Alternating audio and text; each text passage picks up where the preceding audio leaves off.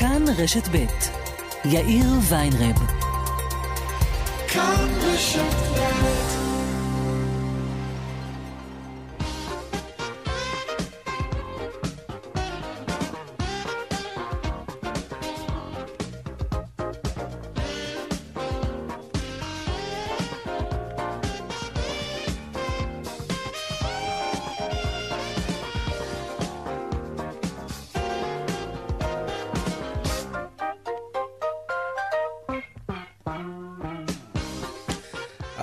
וכמעט חמש דקות, כאן צבע הכסף ברשת ב', יום רביעי, מסתמן שתקופת אה, הבידוד תקוצר למי שבא במגע עם נשא קורונה, זה נחמד, אבל עדיין לא הוחלט מי יממן את תקופת הבידוד. העובדים, המעסיקים או המדינה, עדיין לא ברור.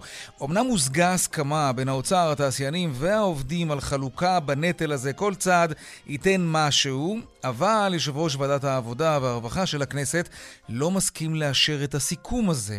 אז בידוד קצר יותר זה מאוד מאוד מעודד, אבל ממחר בעצם כל מי שנשלח לבידוד, ארוך או קצר, לא ברור מי ישלם לו לימים האלה, זה הרבה מאוד כסף.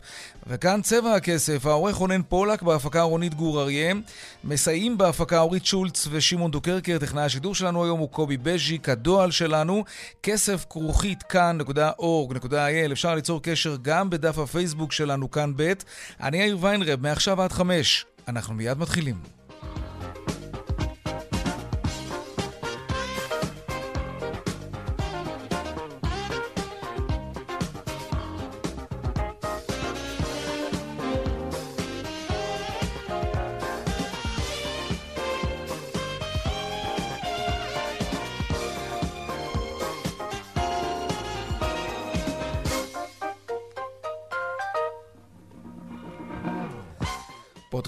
בחותרות צבע הכסף ליום רביעי, שינוי במתווה החזרה ללימודים. משרד החינוך הודיע כי תלמידי כיתות א' עד ד' ילמדו מהשבוע הבא ארבעה ימים בשבוע בקבוצות של עד 18 תלמידים.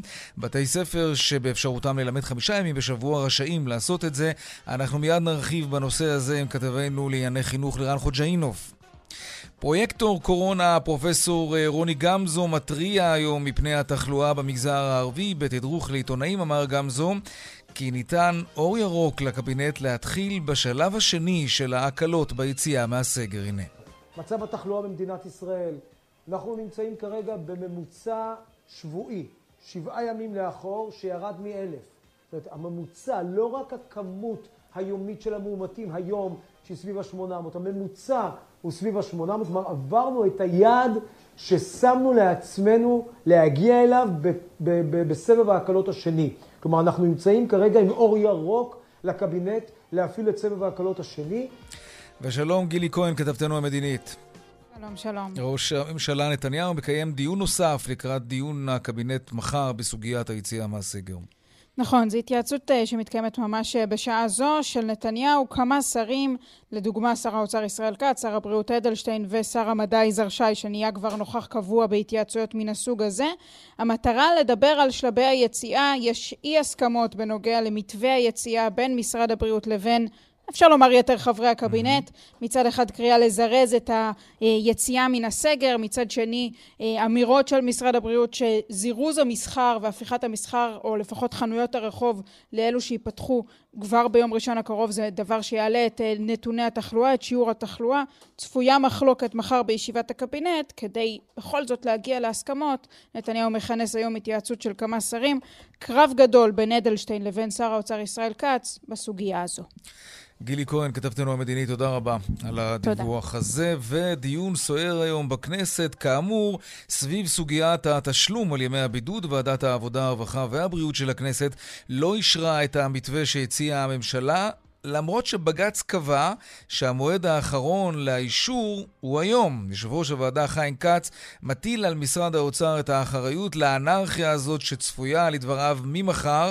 הנה כך זה נשמע שם היום במהלך הישיבה כשיושב ראש הוועדה האשים את נציגת משרד האוצר באטימות. אנחנו חברי הכנסת לא צריכים להיות אה, מומחים גדולים. אני לא רוצה לדעת כמה זה עולה, אני רוצה שאותו עובד יבוא לעבודה. ידע שלא לקחו לו את היום המחלה שלו, לא שדדו אותו, לא עשו עליו אוונטה. בידוד זה לא מחלה. אתם החלטתם, אתם. שהוא יישב בבית, ישב בבית. שלמו. שלמו, שפו אותו. ועוד בצבע הכסף בהמשך, הקרב על פוליסות אה, ביטוחי הרכב. חברת ליברה מנסה לנייד לקוחות באמצע תקופת ההתקשרות שלהם מחברות אחרות. מתברר שיש איזשהו קוד ג'נטלמני כזה בין החברות שלא עושים דבר כזה. אנחנו נדבר על זה. וגם uh, מרמת הגולן לאמירויות, עקבי רמת הגולן uh, ייצאו יין, תוצרת רמת הגולן כמובן, לאיחוד האמירויות. נדבר איתם, והדיווח משוקי הכספים לקראת סוף השעה. אלה הכותרות, כאן צבע הכסף. אנחנו מיד ממשיכים.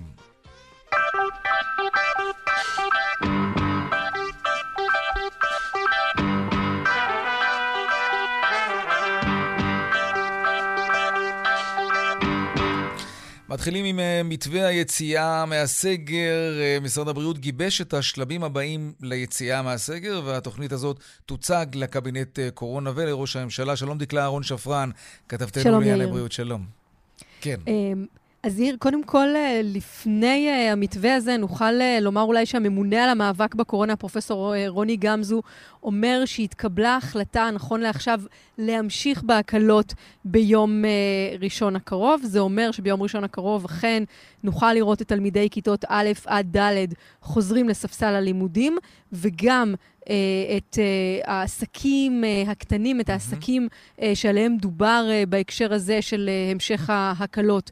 נפתחים, כלומר חנויות הרחוב, וגם זו גם אומר, הוא מדבר בדיוק על המתווה שאתה מתייחס אליו, הוא מדבר על מתווה שיקוצץ, כלומר, בסופו של דבר יהיו שישה שלבים, יהיו שש נקודות של יציאה מהסגר במקום תשע נקודות או יותר שעליהם דובר בהתחלה, וזה אומר... אומר שבעצם מנסים לקווצ'ץ' כמה שיותר, אה, אם אפשר לומר את זה ככה, בעצם לצרף כמה שלבים כדי אה, אה, לנסות אה, להקל על המשק, כדי לנסות אה, לשחרר כמה שיותר. לצד הניסיון אה, בכל זאת אה, לקבל איזושהי אינדיקציה בין שלב לשלב לגבי האם השלב הזה גרם לעלייה בתחלואה או לא. כלומר, אנחנו מדברים בשבוע הבא על חזרה לפעילות של כיתות אה, א' עד ד', פתיחה מחודשת של מסחר. לאחר מכן ממשיכים לדבר על השלבים הבאים, בעצם מתשעה לחמישה או לשישה שלבים. בצורה כזאת, ראש המל"ל, צריך להגיד, מאיר בן שבת אמר היום שהוא מציע להיצמד למתווה שנקבע מראש. הוא רמז שהציבור לא מקבל את המלצות הדרג הפוליטי, אבל עדיין בכל זאת על זה מדובר כעת. ראש הממשלה אמר שהוא היה מנסה לקבוע מתווה מוסכם ככל שניתן אה, לקבינט אה, הקורונה, כלומר כרגע מדובר על שישה, אה, חמישה או שישה שלבים, לאחר מכן בעצם אה, יראו איך. זה, איך זה מתגבש לאור אה, העמידה בתנאי התחלואה. אז באמת נשמע ו... את אה, פרופסור גמזו, הממונה היוצא, לפני זמן קצר, הנה.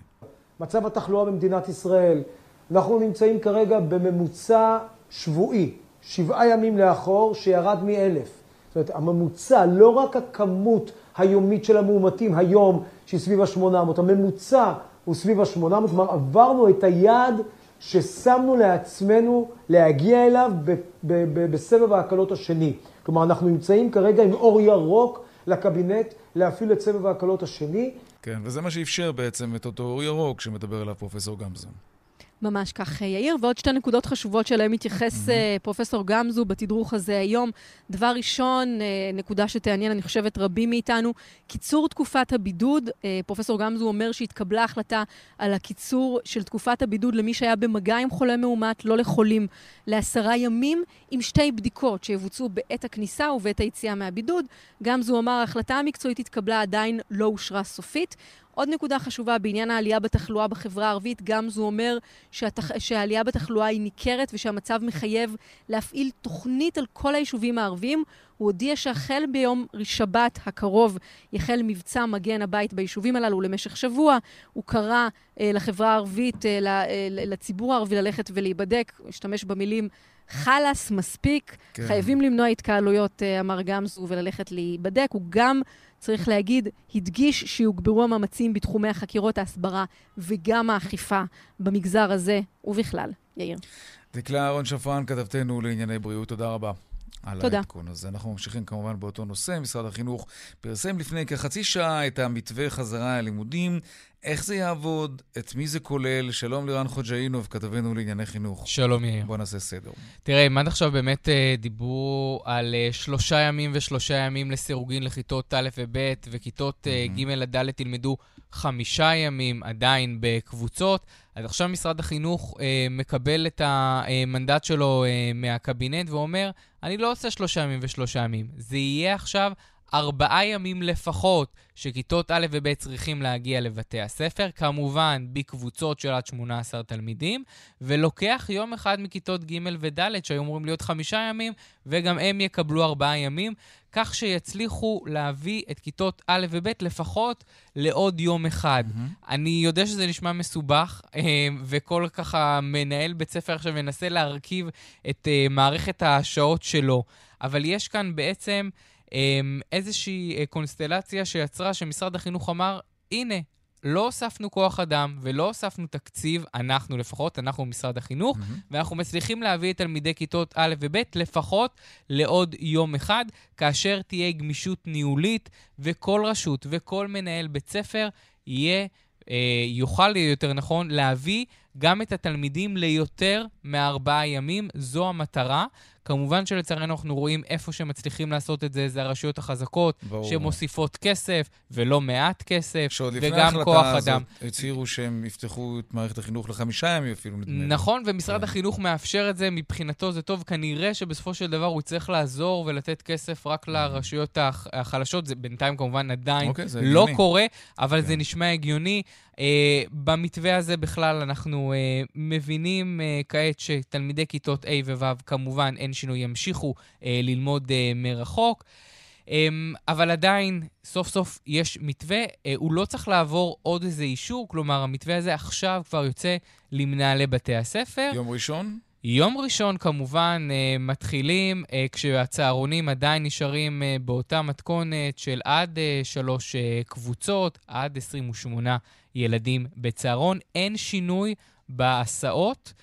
אה, ויש מי שיגידו, אז מה עשינו כאן? בשביל מה צריך קפסולות? ואחר כך הם נפגשים בהסעה, או אחר כך ב- בדיוק בצהרון כמו שבאתי לשאול. מתערבבים. אוקיי. Um, אבל אין תשובה, הם כבר אמרו כמה פעמים, אנחנו לוקחים כאן איזשהו uh, סיכון, ואין הרבה uh, ברירות. ניתן את. הגמישות הניהולית, או אומר uh, גלנט בתדרוך uh, לעיתונאים uh, לפני כחצי שעה, ולכן אנחנו נראה כאן כל עיר, כל בית ספר, כל יישוב, מערכת שונה לחלוטין של כיתות ג' וד' שיחזרו, וכבר עכשיו ברור שהם לא יקבלו וילמדו את אותו החומר, ויהיה תלמידים שלא יהיה להם מספיק מורים ללמד נגיד אנגלית או חשבון, ועוזרי הוראה שנתנו לג' וד' ילמדו גם חלק באלף וב', וגם ממש ילמדו, למרות שהם לא אמורים ללמד. כלומר, טוב, לפחות שנתחיל לה- להתניע את המערכת, גם לזה יש נכון, חשיבות. ואני רק מוכרח לירן, להגיד רק את כן. הצד השני, יאיר, שאולי זה גם בסדר, כי זה עדיף אולי מהזום שהם נמצאים שם, ואיך מהמם. אמרו לי היום אה, מנהלות? אמ, אז זה עדיף על הכל. לפחות, לפחות שיהיה את המפגש האישי, לפחות שנראה את התלמידים, אז הם לא ילמדו. זה לא הכי חשוב, מהמם. יותר חשוב שנפגוש אותם ו- וניפגש. כן, יש לזה חשיבות, וגם לא מעט מחקרים על ה... שחקרו את הניתוק הזה של הילדים זה מזה. תגיד, מה קורה עם הכיתות הגבוהות יותר, תלמידי התיכון אפילו? יש איזשהו צפי, אופק, משהו? אז זהו, שר החינוך גלנט אה, מתייחס ואומר שלהערכתו, שוב, זה רק אה, הערכה, למרות שדיברו רק אה, מכיתות אה, A ומעלה, אה, לפחות עד סוף השנה, עד סוף שנה אזרחית, כלומר ינואר, הוא אומר שייתכן מאוד והוא אופטימי והוא רואה את זה קורה עוד קודם. ונותן עוד איזה ככה חצי רמיזה לגבי בחינות הבגרות שכל כך אה, חיכו להם. בחינות אה, הבגרות אומר, כנראה שמועדי החורף יידחו, ובנוסף, אנחנו נצמצם עוד מהחומר, כלומר, ה-30% שהיינו צריכים, אה, שכבר אמרו לצמצם, מהמם. יכול להיות שיהיה צמצום נוסף. אה. וזו בשורה באמת מעניינת. עדיין, כאמור, אין, אה, אין אין החלטה צפי, סופית כן. בעניין הזה של הבגרות, זה צריך להתקבל אה, בשבוע הקרוב, אולי שבוע הבא. לירן חוג'אינוב, כתבנו לענייני חינוך, תודה רבה. תודה. טוב, לעניין הבא שלנו. ממחר, עובד שיצא לבידוד, זה לא יהיה על חשבון ימי המחלה שלו. למעשה לא ברור מי יממן את הימים האלה. יושב ראש ועדת העבודה והרווחה, חבר הכנסת חיים כץ, לא אישר את הסיכום בעניין הזה בין האוצר, ההסתדרות והתעשיינים. עד לא מזמן זה היה על חשבון ימי המחלה, אבל אז בג"ץ קבע שזה לא חוקי, והאוצר, ההסתדרות והתעשיינים הגיעו לאיזושהי הסכמה על חלוקת הנטל הכלכלי הזה של ימי הבידוד בין כולם, כולל העובדים עצמם. אבל גם זה לא קורה. שלום יוסי אלקובי, נשיא התאחדות המלאכה והתעשייה. שלום וברכה. אתה מרוצה שהמתווה הזה לא אושר, לא אהבת אותו מלכתחילה. למה? אה, בוודאי שלא אהב אותו כמדינה. תראה, העסקים הקטנים והבינוניים שאותם אני מייצג, באמת, כן. הם נמצאים במצב מאוד מאוד נורא ואיום. אי אפשר uh, לעבור על זה על סדר היום. יש פה בעיה. יש פה אה, בג"ץ. אנחנו ראינו ב, ב, בימי בידוד זה לא מחלה, ופנינו לבג"ץ. גם אנחנו, גם התעשיינים, זה המלאכה והתעשייה, גם התעשיינים הגדולים וגם אה, חברות הניקיון. הגענו לבג"ץ, והבג"ץ ב-20 לשביעי.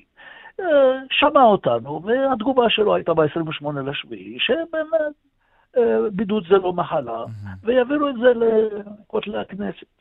ושם נתדיינו, וחיכינו ל-30 לספטמבר לפי uh, מה שרצה בית המשפט, כן. שתהיה תגובה של המדינה. לפני 30 לספטמבר, לצערנו הרב, מר רון תומר, נשיא התעשיינים, ומר בר דוד ארנון, יושב ראש ההסתדרות, כן.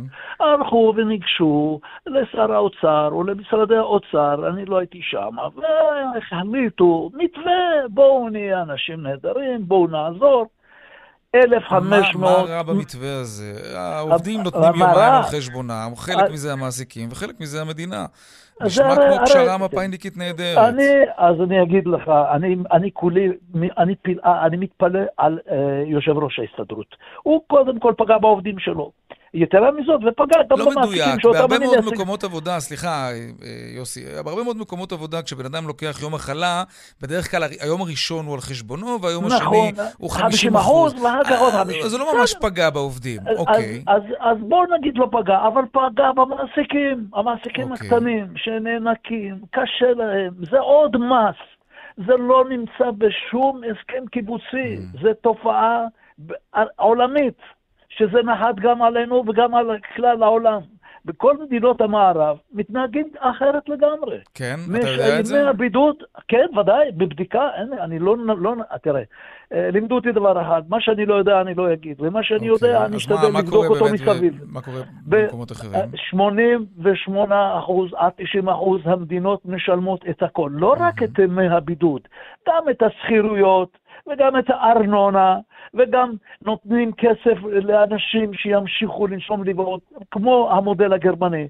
אבל לא ניכנס, אנחנו לא גרמניה, גרמניה זו מדינה עשירה, פירקו אותה מנשקה במלחמת העולם השנייה, הם התבייתו והמשיכו לראות את התעשייה שלהם, קידמו, לא היה להם הוצאות ביטחון, מה שיש לנו. אוקיי, אנחנו, אנחנו לא גרמניה, בסדר.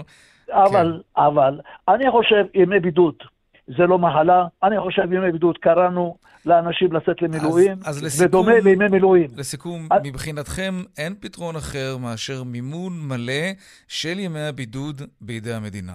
זה מה שאתם דורשים לכם, בעצם. אני אומר לכם, אם היום ההסתדרות היא מורידה שלטר ומפסיקה את הרכבת ולא נותנת למטוסים לטוס, כן. אני אדאג שחלילה וחס, שקל ולא שעה ולא שעה. יוסי? יוסי אלקובי? התעשייה טוב, כן. הקטנה כן. והבינונית, mm. שהיא לשלוח את כל העובדים okay. אוקיי. שם אפשר לטפל בהם. אנחנו כבר לא יכולים, אנחנו קורסים תחת מעמס, אנחנו משלמים את הארנונה, משלמים שילוט, העסק סגור, תובעים שילוט. יש כל כך הרבה הוצאות לעמנו, ל-535 אלף עסקים קטנים ובינוניים, mm. זה לא 1,500 עסקים של התעשיינים, הם רוצים להיות יפי נפש. אם תנובה יוצאת 50 לבידוד, הקוטג' ממשיך לנוע במסלול שלו.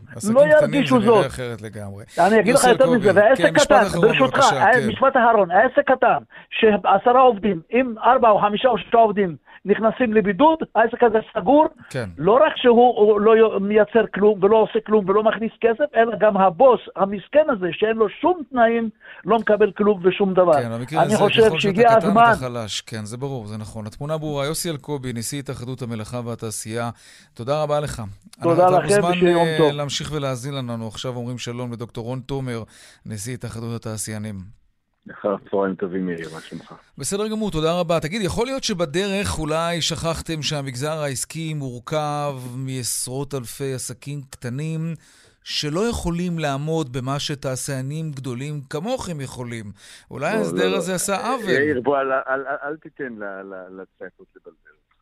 אנחנו מתחילת הדרך מייצגים פה את כל הקבוצות של העסקים, ולא רק את התעשייה הגדולה, גם התעשיינים יש קטנים. כן. בואו נתחיל עם זה. למעשה, מה שהבאנו היום, ואני מקווה שבסוף זה יעבור, כי אם הוא לא יעבור, תבין, אם מחר זה כאוס, אם מחר העובדים, כולל העובדים שלנו, mm-hmm. עלולים לצאת לבידוד מבלי שמישהו יכסה את שכרם, ואני אומר לך עוד פעם, למרות שאני בא בצד של המעסיקים, לא יעלה על הדעת, אנחנו נגן על העובדים שלנו ונדאג שלא יהיה מצב שעובד ייפגע במשכורת של חצי חודש בגלל שהוא צריך להיכנס לבידוד. אבל בוא נלך רגע אחורה. בחודש מרץ אנחנו, התאחדות תעשיינים, הרמנו בעצמנו לבד עתירה לבג"ץ נגד דבר שנראה לנו עיוות שאנחנו משלמים לבד את כל ימי הבידוד. קראנו ל-15 גופים עסקיים, גדולים כקטנים, עצמאיים, לא, לא להגיד שמות, קיבלנו מחלקם תשובות, עזוב, אין סיכוי, לא מעניין, לא נשקיע בזה זמן, וחלק בכלל לא ענו לנו. שני גופים, אחד מהם דרך אגב זה התאחדות המלאכה של יוסי אלקובי, כן. הסכימו לבוא ולצרף את השם שלהם לעתירה, כמובן לא השתתפו לא בתשלום, לא באסטרטגיה עם עורכי הדין, אבל זה בסדר, הם לפחות הלכו קדימה. ואנחנו הובלנו על הגב שלנו במשך שמונה חודשים את המאבק הזה. עכשיו, מה, מה בג"ץ קבע? חשוב שגם את זה נדע. בג"ץ קיבל את העמדה שלנו, של משרד הבריאות, שלא כצדק, הכניס כרגע תחת אותה תעודת מחלה גורפת של סדצקי mm-hmm. את נושא ימי הבידוד, אבל הוא לא קבע שהמדינה לצערי צריכה לשלם על ימי הבידוד. הוא קבע, והשופטת חיות אמרה את זה בפסק דינה, שהמחוקק יצטרך לאזן בין העובדים, המעסיקים והמדינה, ולמצוא איזון נכון יותר ממה שהיה. זאת השאלה, האם זה איזון נכון? ברגע שהמתווה הזה יעבור, יאיר, למעלה משני שליש, שני, לא למעלה, כשני שליש מעלות ימי הבידוד יורדת מהמעסיקים. זאת אומרת, הבאנו פה מהפך שמזה שעד היום שילמנו 100%, mm-hmm. שני שליש יורד. עכשיו, כל אלה שצועקים היום, איפה הייתם? הרי אתם לא צריכים את פסיקת בג"ץ. אם אתם יודעים לבוא לכנסת ולשנות את החוק, אתם יכולים לעשות את זה בכל רגע. אבל הם לא עשו את זה, ובצדק, קשה לעשות את זה, כי הכנסת היום לא פשוטה לניהול. אבל המתווה הזה, יאיר, בסוף הוא מתווה נכון גם חברתית. הוא אומר שכולנו ביחד שמים כתף.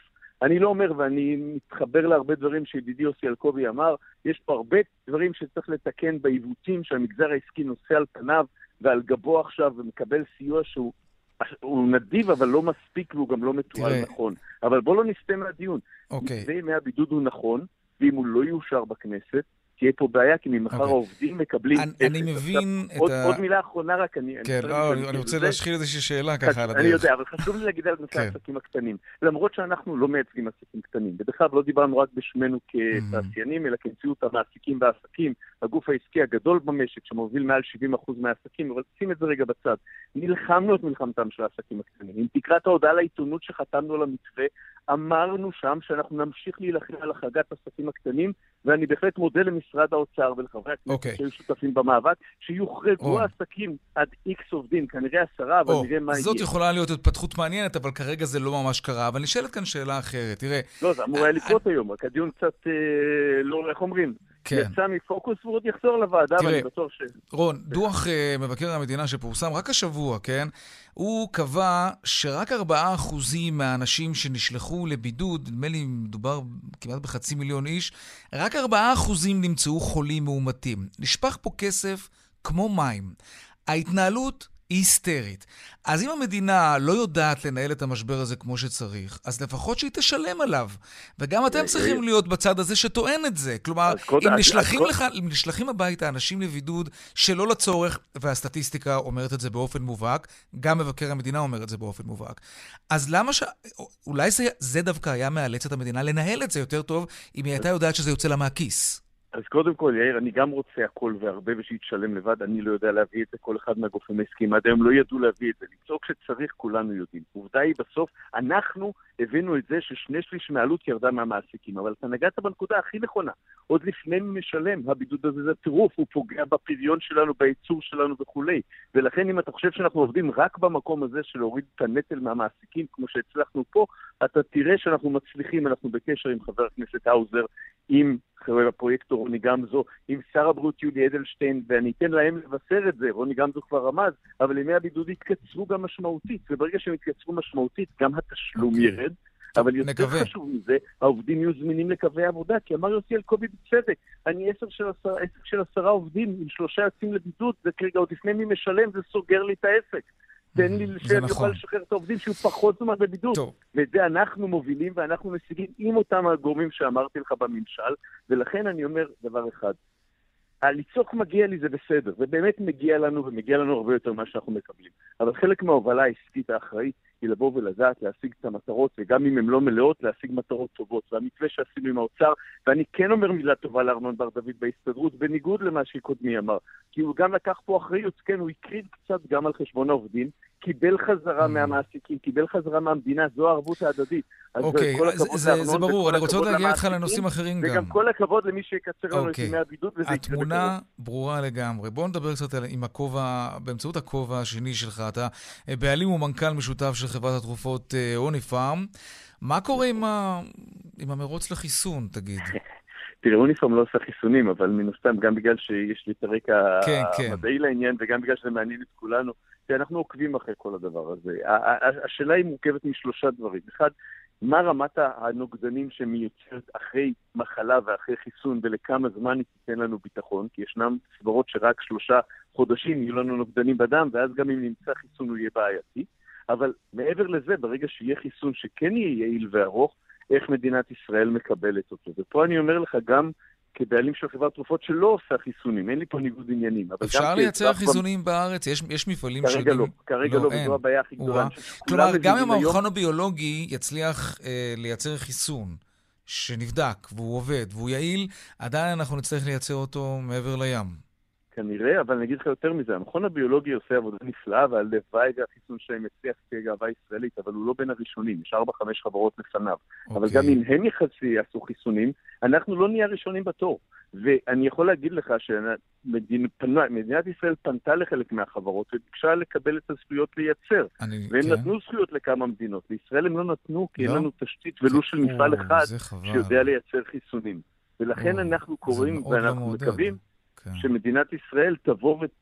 לא, זה לא יהיה לעכשיו, זה לא יהיה לקורונה הנוכחית, אבל כנראה הקורונה איתנו להישאר, וגם למדנו מה הסכנה, ותחליט שאסטרטגית היא רוצה כן להקים מפעל חיסונים במדינת ישראל, גם אם אין לזה בסיס כלכלי. אני תמיד משווה את זה לצה"ל. צה"ל הוא עסק נהדר, הוא שומר עלינו, הוא מגן עלינו, הוא נותן לנו את החיים היומיומיים, אבל הוא עסק כלכלי. הוא מחזיר לנו את ההשקעה בכסף? לא. הוא מחזיר את ההשקעה באסטרטגיה שלו ובעוצמה שלנו. כמה זמן לוקח להקים מפעל כזה? מה? כמה זמן לוקח להקים מפעל כזה? תראה, אם, אם, אם תיפול החלטה, אני מניח שאפשר להקים מפעל כזה בסדר גודל של...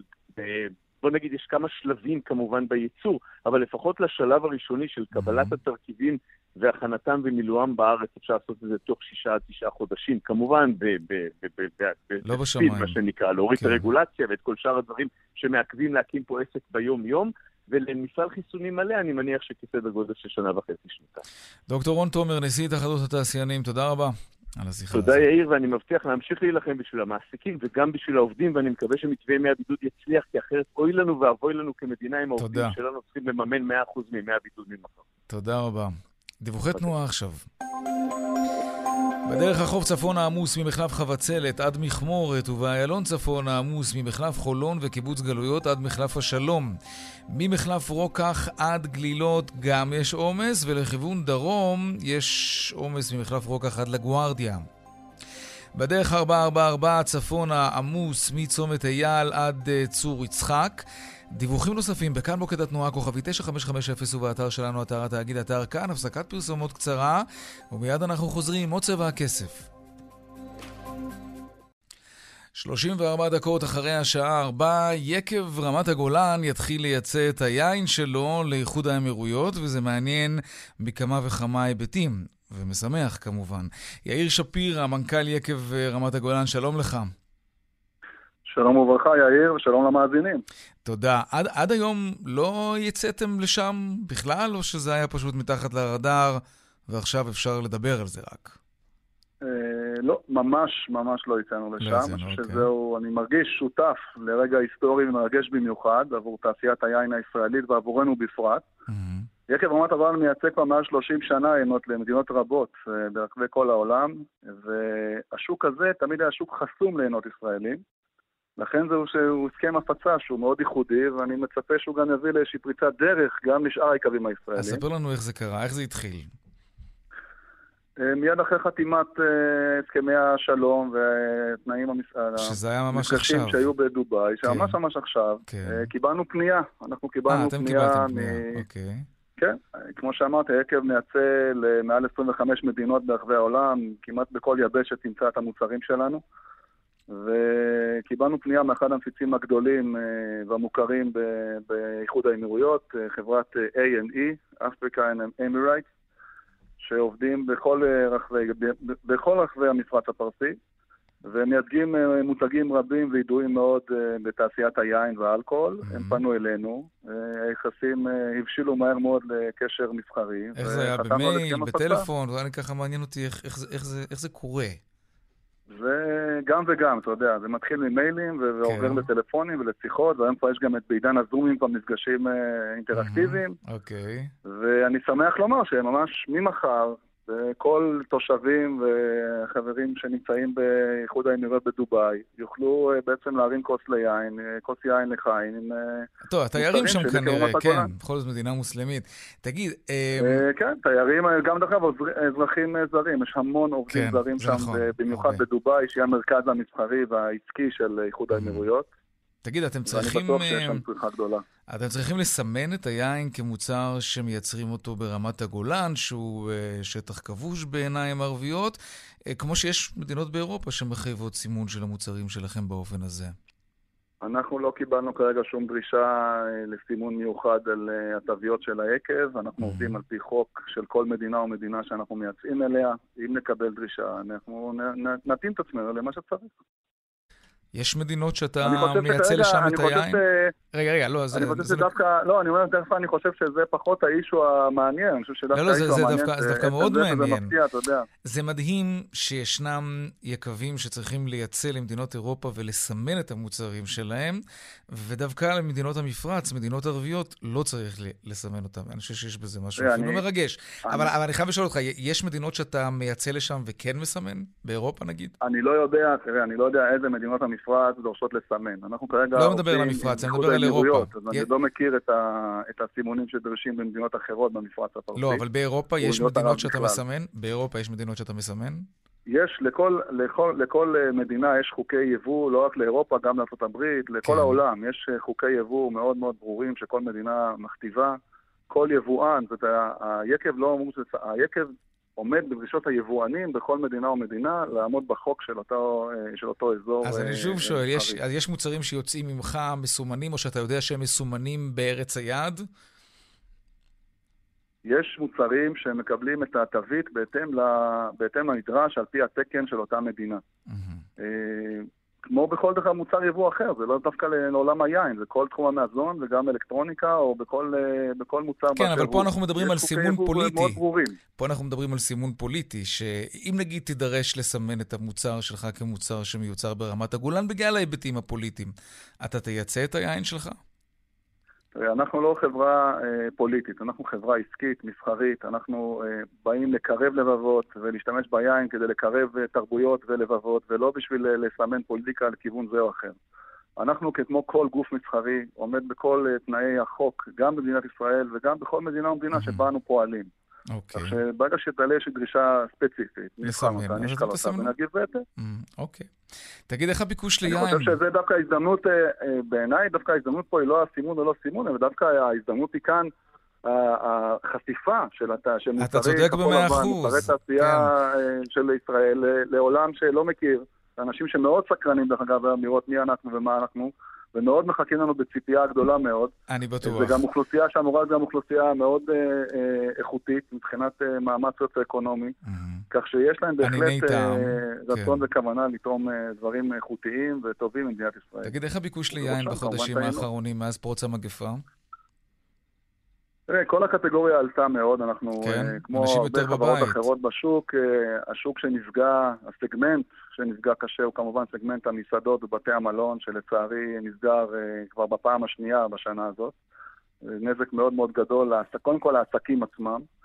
מצד שני, כיצרנים, אנחנו בהחלט רואים גידול משמעותי מאוד בשוק הפרטי, בחנויות היין המתמחות, ברשתות המזון, שכמובן גדלו בעשרות אחוזים. אני מקווה שלפחות יצא מתוק מעז, כמו שאומרים, ועם ישראל, שקצת פחות הרגשנו אותו כחשוף לשתיית יין, אני יכול להגיד לך שבקורונה עם ישראל גילה את היין. זאת אומרת, כן. אתה רואה ממש תמיכה בעשרות אחוזים. אז רגע, בוא נדבר על זה, אדום או לבן. ממש כמו בחו"ל, דרך אגב. שזה... כן. גם וגם, גם עדיין וגם. היינות האדומים מהווים אחוז ניכר מהקטגוריה, אבל אתה בהחלט רואה בשנים האחרונות מגמה של צמיחה ודרישה לעינות לבנים. אני חושב שזה גם הרבה יותר מתאים לאקלים שלנו ולאוכלוסייה, כן. לטמפרטורה החמה שלנו. ואנשים מגלים שזה כיף לסיים יום עבודה, לבוא הביתה, לפתוח איזה בקבוק יין טוב. יאללה, עשית לי חשק. יאיר שפירא, מנכ"ל יקב רמת הגולן, המון בהצלחה, ברכות על העסקה הראשונה עם האמירויות. תודה רבה, ושיהיה לחיים. אני מקווה שבעקבותינו יבואו עוד הרבה קווים ישראלים נוספים. היקב תמיד היה ותמיד יפרוץ דרך ראשון לכל תחום ולכל מקום. ואני מקווה שהעסק הזה עוד יגדל עם כל התעשייה הישראלית, עם כל הקווים אה, במדינת ישראל, שיצליחו להגיע לשם. ויין ישמח לבב אנוש. תודה רבה, יאיר. כן, להתראות. תודה לך. לעניין הבא שלנו, אתם מכירים את עניין ניוד המספרים בענף הסלולר ואת ה, הקלות שבה אפשר באמת אה, לעבור מחברה לחברה, היום זה מאוד פשוט. עכשיו יש מי שרוצה להעביר את התופעה הזאת, את השיטה הזאת, למקום שזה פחות נפוץ בו ופחות מקובל, לשוק הביטוח. שלום אה, אתי אלישקוב, מייסדת ומנכ"לית ליברה. אהלן יאיר, מה שלומך? אני בסדר, מה שלומך? טוב, תודה. חברה סלולרית זה לא חברת ביטוח. אה, פה זה פוליסה, זה עניין מורכב יותר, יש אותיות קטנות. אנשים מטבע הדברים מפחדים להתעסק עם זה, כי הם, עם יד על הלב לא תמיד מבינים מה יש להם בפוליסה. אז, אז זה לא יהיה קל להעביר מחברה לחברה, ובטח באמצע. אני חולקת עליך. כן? אני חושבת שאנחנו טוב, היום בעידן... טוב, את מבינה יותר, זה בטוח, כן, אוקיי. אנחנו בעידן של שנת 2020. כלומר. החלק הבירוקרטי הוא מבחינתי לא משהו שאמור להיות איזשהו שיקול. כי אם היום ברמה הטכנולוגית, אצלנו למשל, זה נמצא חלק מהתהליך. כשאתה עובר היום, בוא נגיד, מסלקום לפרטנר, אז mm-hmm. סלקום עושה לך את המעבר שאתה בחרת, שכדאי ומשתלם לך לעבור לשם, mm-hmm. משיקולים שלך. בהנחה ואכן בחרת זאת, במהלך ההצטרפות היא נידה אותך. זאת אומרת שגם בעולם הביטוח, ואני חייבת להגיד שגם הרגולציה סך הכל היא תומכת, אני בקשר רציף עם רשות שוק ההון, שכמובן תומכת בעידוד התחרות והאפשרות של לקוח לבחור איפה הכי טוב לו להיות. גם באמצע תקופת הפוליסה? אוקיי, אז רגע, אז רגע, אני מנסה להבין. איך זה יעבוד? כלומר, אתם תעשו את המעבר, או שאני כלקוח אצטרך לטלפן לחברה שבה אני מבוטח, ואז להגיד להם, תראו, אני רוצה לעבור עכשיו לחברה אחרת. את יודעת מה יהיה? זה שימור לקוחות, וינסו נכון. לשכנע, נכון. ולהוריד מחירים, שזה טוב אגב, כן? נכון. זה... מי ירוויח מזה? הלקוח, אני מקווה. הלקוח. אז קודם כל, לשאלתך, זו שאלה מצוינת. אני יכולה לבוא ולהגיד לך, לא איך יעבוד, איך עובד. Okay. אוקיי. אנחנו השקנו את זה ביוני, למעלה מ-2,500 פוליסות כבר ניידנו. ניידתם. החיסכון הממוצע למבוטח הוא בסביבות 500 שקלים. זאת אומרת שאף אחד לא עשה את זה סתם. גם הוא רצה כמובן להעשיר את הפוליסה שלו, לוודא, נגיד אמרת שעולם הביטוח הוא נורא מורכב. פוליסת רכב היא פוליסה תקנית במדינת ישראל. יש הבדל בין חברה אחת לשנייה, אבל ההבדלים הם לא דרמטיים. אני חלילה לא אומרת שלא צריך לבדוק.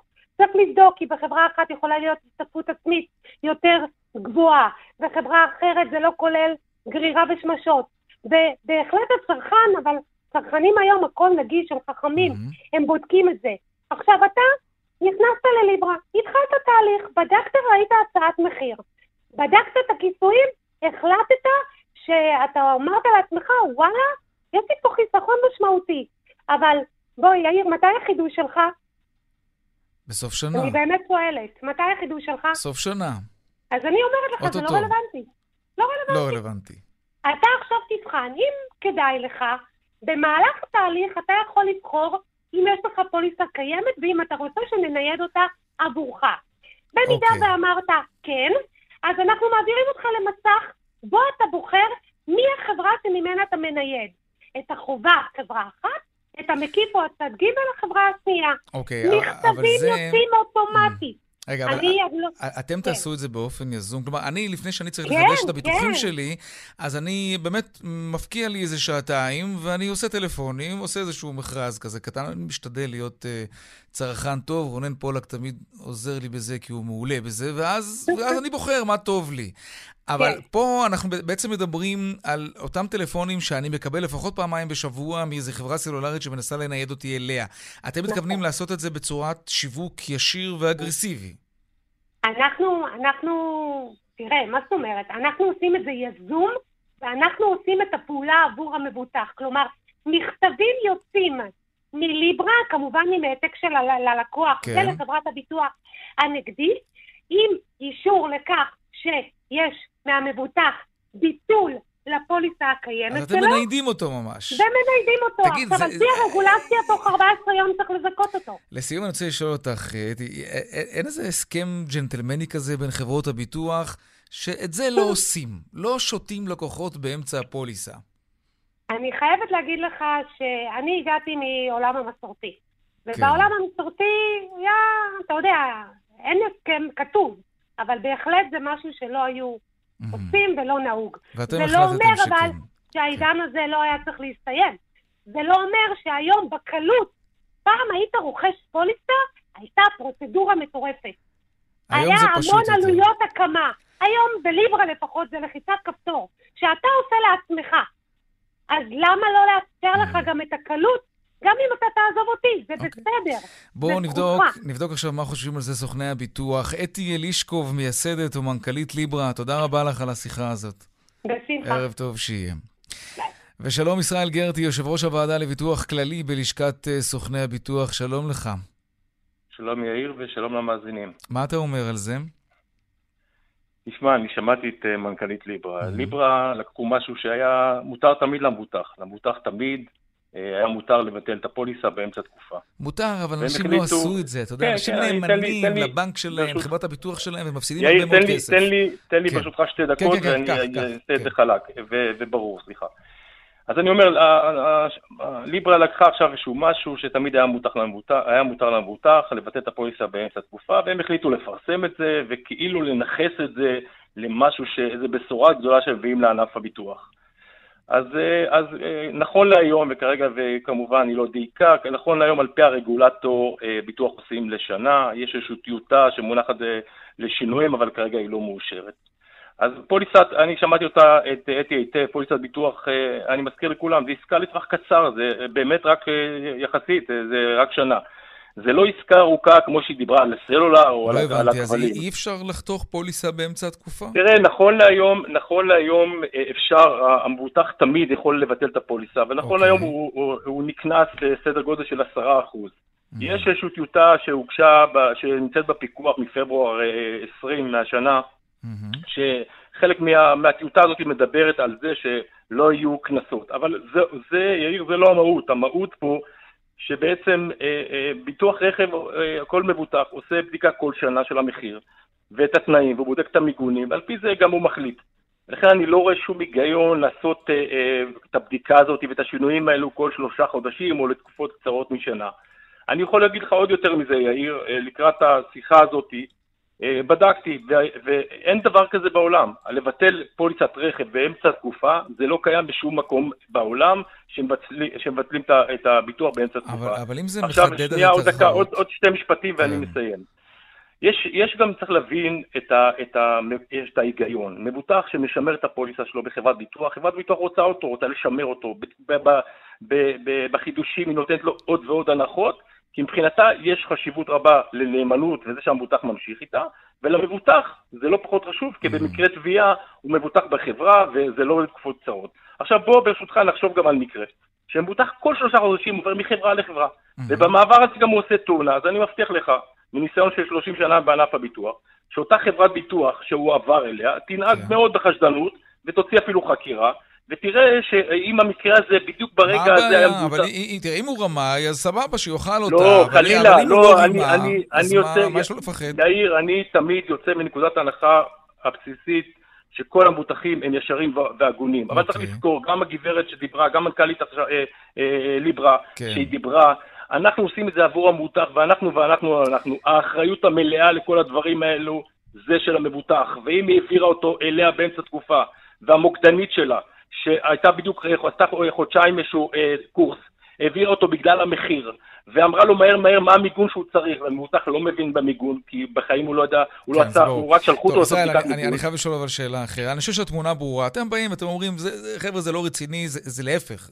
ביטוח זה דבר יותר מדי רציני, מאשר כדי לדלג כל שלושה, כל רבעון, לדלג לחברה אחרת. הנקודה הזאת היא ברורה, אבל אני רוצה לשאול אותך, בפרספקטיבה שלך, כן, בפריזמה שלכם, של סוכני ביטוח, כן, כן. אולי, מעבר למה שאמרת, ואני כמובן לא מפקפק בדברים שאמרת, אבל אולי מה שמטריד אתכם זה שזה אולי ייתר אתכם עוד יותר. העובדה לא, שחברת... יאיר... רגע, רגע, תן לי לשלים את השאלה. סליחה. העובדה שחברת ביטוח כמו ליברה, ובטח יבואו חברות הביטוח האחרות, יגיבו לפעולה הזאת שלהם, יחליטו לעשות שיווק ישיר ואולי אגרסיבי של המוצרים שלהם, וזה יהיה כמו, אתה יודע, אם אין הנילי מילי, כי חברת הביטוח לא יכולה לסמוך על, לסמוך על הסוכנים, כי אתם לא עובדים בשביל חברה אחת, אתם אמורים לתת ללקוח את החברה שהכי טובה בשבילו. נכון. ואז חברות הביטוח ירגישו שהן צריכות לשווק את עצמן, וזה יבוא על חשבון סוכני הביטוח. אז, אז אני ברשותך אגיד לך כמה דברים. אחד, זה קיים היום, יש תחרות מטורפת, וכל שנה הפרמיות יורדות ב-15%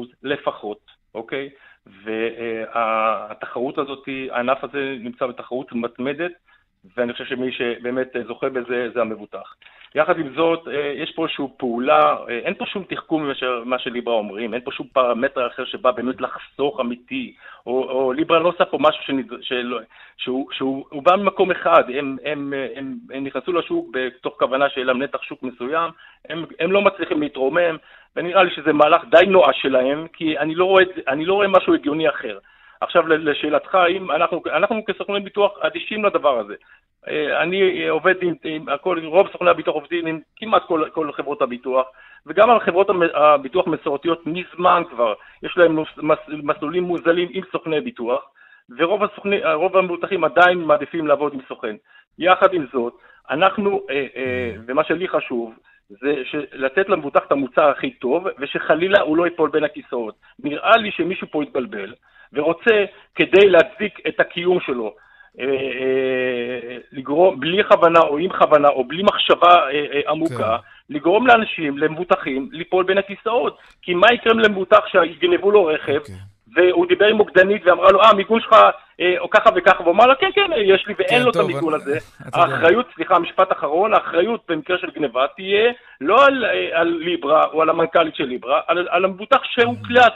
ואמרו לו שצריך מיגון כזה וכזה.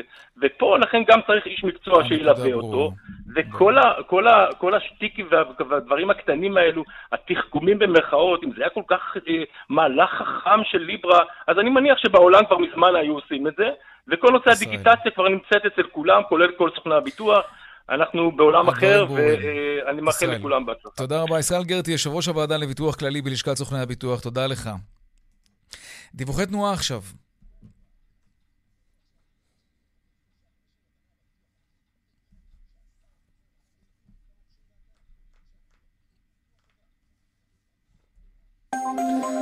בדרך 71 מערבה אמ, עמוס מבית השיטה עד עין חרוד, ובגאה הצפון העמוס ממחלף השבעה עד מחלף גאה.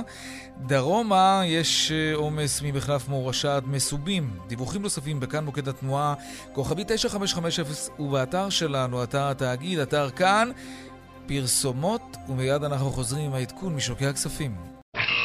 102, 200, take them. שלום דוד לוינסון, אנליסט בכיר ביחידת המחקר של בנק הפועלים. אחר צהריים טובים לכל המאזינים. נכון לשעה זו מתאפיין יום המסחר בבורסת תל אביב בירידות שערים חדות. מדדי תל אביב 125 ו-35 רושמים ירידה של כ-2.5%. כחצי שעה לפני תום המסחר, מחזורי המסחר בינוניים ונעים סביב 1,200 מיליון שקלים. בין המניות הבולטות במסחר במדד תל אביב 35, מניית אופקו שיורדת בכ-6% ומניית אלביט מערכות שרושמת עלייה של כ-2% ושליש. בבורסות אירופה מתאפיין המסחר גם הוא בירידות שערים חדות של כ-3 4 עם פתיחת המסחר בוול סטריט נרשמות גם שם ירידות שערים חדות. מדד ה-S&P 500 יורד בכ-2.5% ומדד הנסדק יורד בכ-3%. נסיים בשוק המטח, הדולר מתחזק בכ-3 עשיריות האחוז למול השקל, ושערו היציג נקבע על 3 שקלים ו-39 אגורות. היורו לעומתו נחלש בכ-3 עשיריות האחוז למול השקל, ושערו היציג נקבע על שלושה שקלים ותשעים ושמונה אגורות. תודה רבה. תודה רבה, דוד לוינסון. עד כאן צבע הכסף. ליום רביעי עורכת תוכנית רונן פולק, בהפקה רונית גור אריה. סייעו אורית שולץ ושמעון דוקרקר, טכנאי השידור קובי בז'יק, חגית אלחייני במוקד התנועה. הדואל שלנו כסף כרוכית כאן.org.il. מיד אחרינו שלי וגואטה, אני יאיר ויינר, ניפגש כאן שוב ביום ראשון בארבעה אחר הצהריים. ביי.